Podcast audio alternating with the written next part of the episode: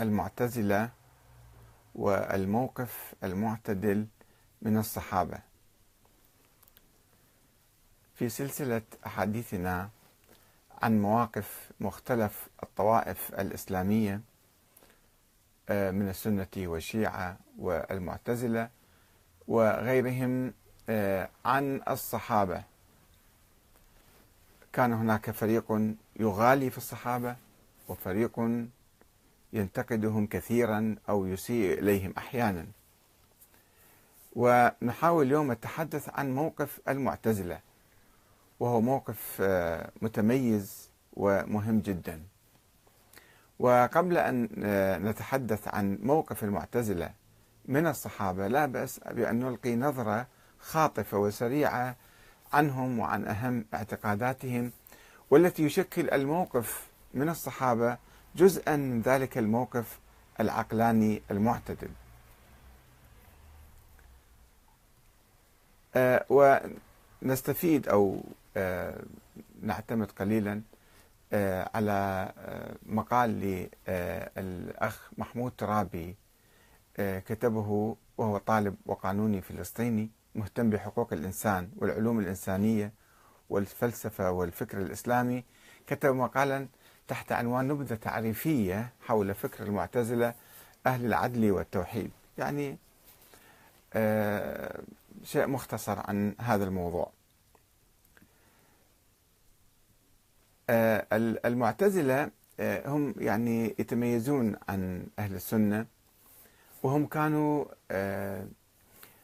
حركة فكرية أو تيار فكري نشأ في أواخر القرن الأول الهجري وامتد إلى القرن الثاني وحكم من خلال الخلفاء المأمون والواثق والمعتصم بعده آه، فترة من الزمن.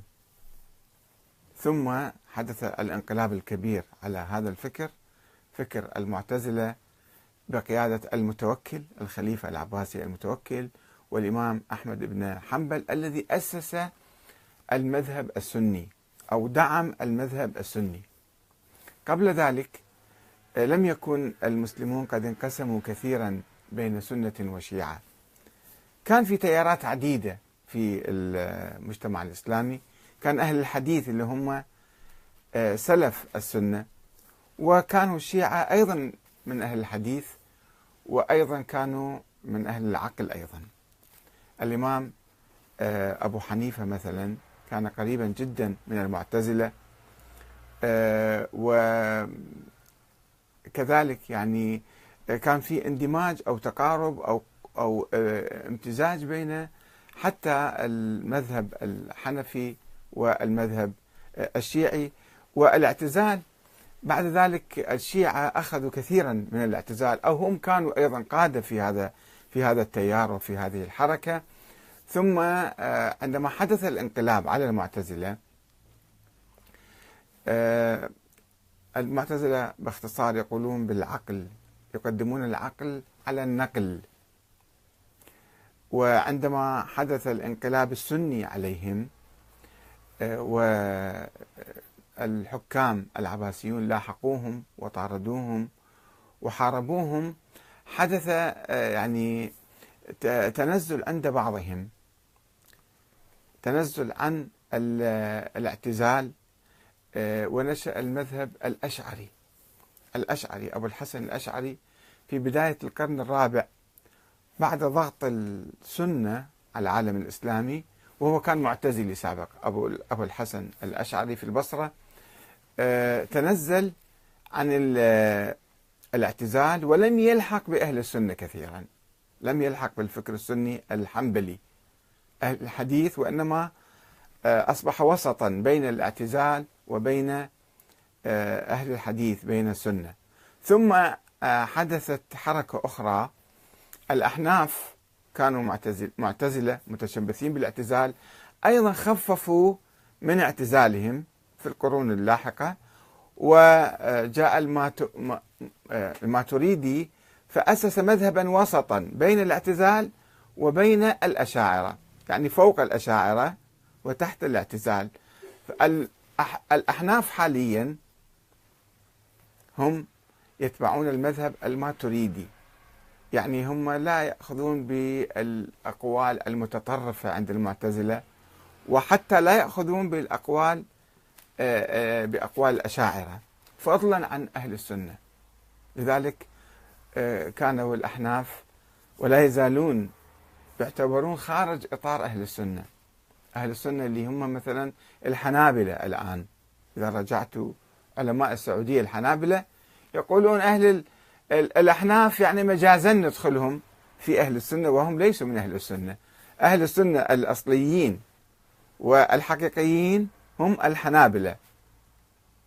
ويأتي فوقهم أو قريبا من عندهم المالكية والشافعية. الذين يتبعون المذهب الأشعري. ثم على يسارهم يقف الأحناف وعلى يسار الأحناف يقف المعتزلة. والشيعة أخذوا كثيرا من مواقف المعتزلة ونظرياتهم وعق... يعني هم كانوا مع بعض ما كانوا واحد أخذ من الثاني. هناك جدل حول من أخذ من الآخر الشيعة أخذوا من المعتزلة أم المعتزلة أخذوا من أئمة الشيعة. كان كلام هناك في اختلاط حول هذا الموضوع. إلا أنه عموما نعرف المعتزلة بأنهم يعني يذهبون إلى المنهج العقلي. وفي العهد الأموي آه، مثلا آه، عمرو المقصوص أو الجعد بن درهم أو غيلان الدمشقي الجهم ابن صفوان وغيرهم كانوا هؤلاء يقولون بمقولات تخالف الفكر الأموي السائد فقتلوا في أيام الأمويين.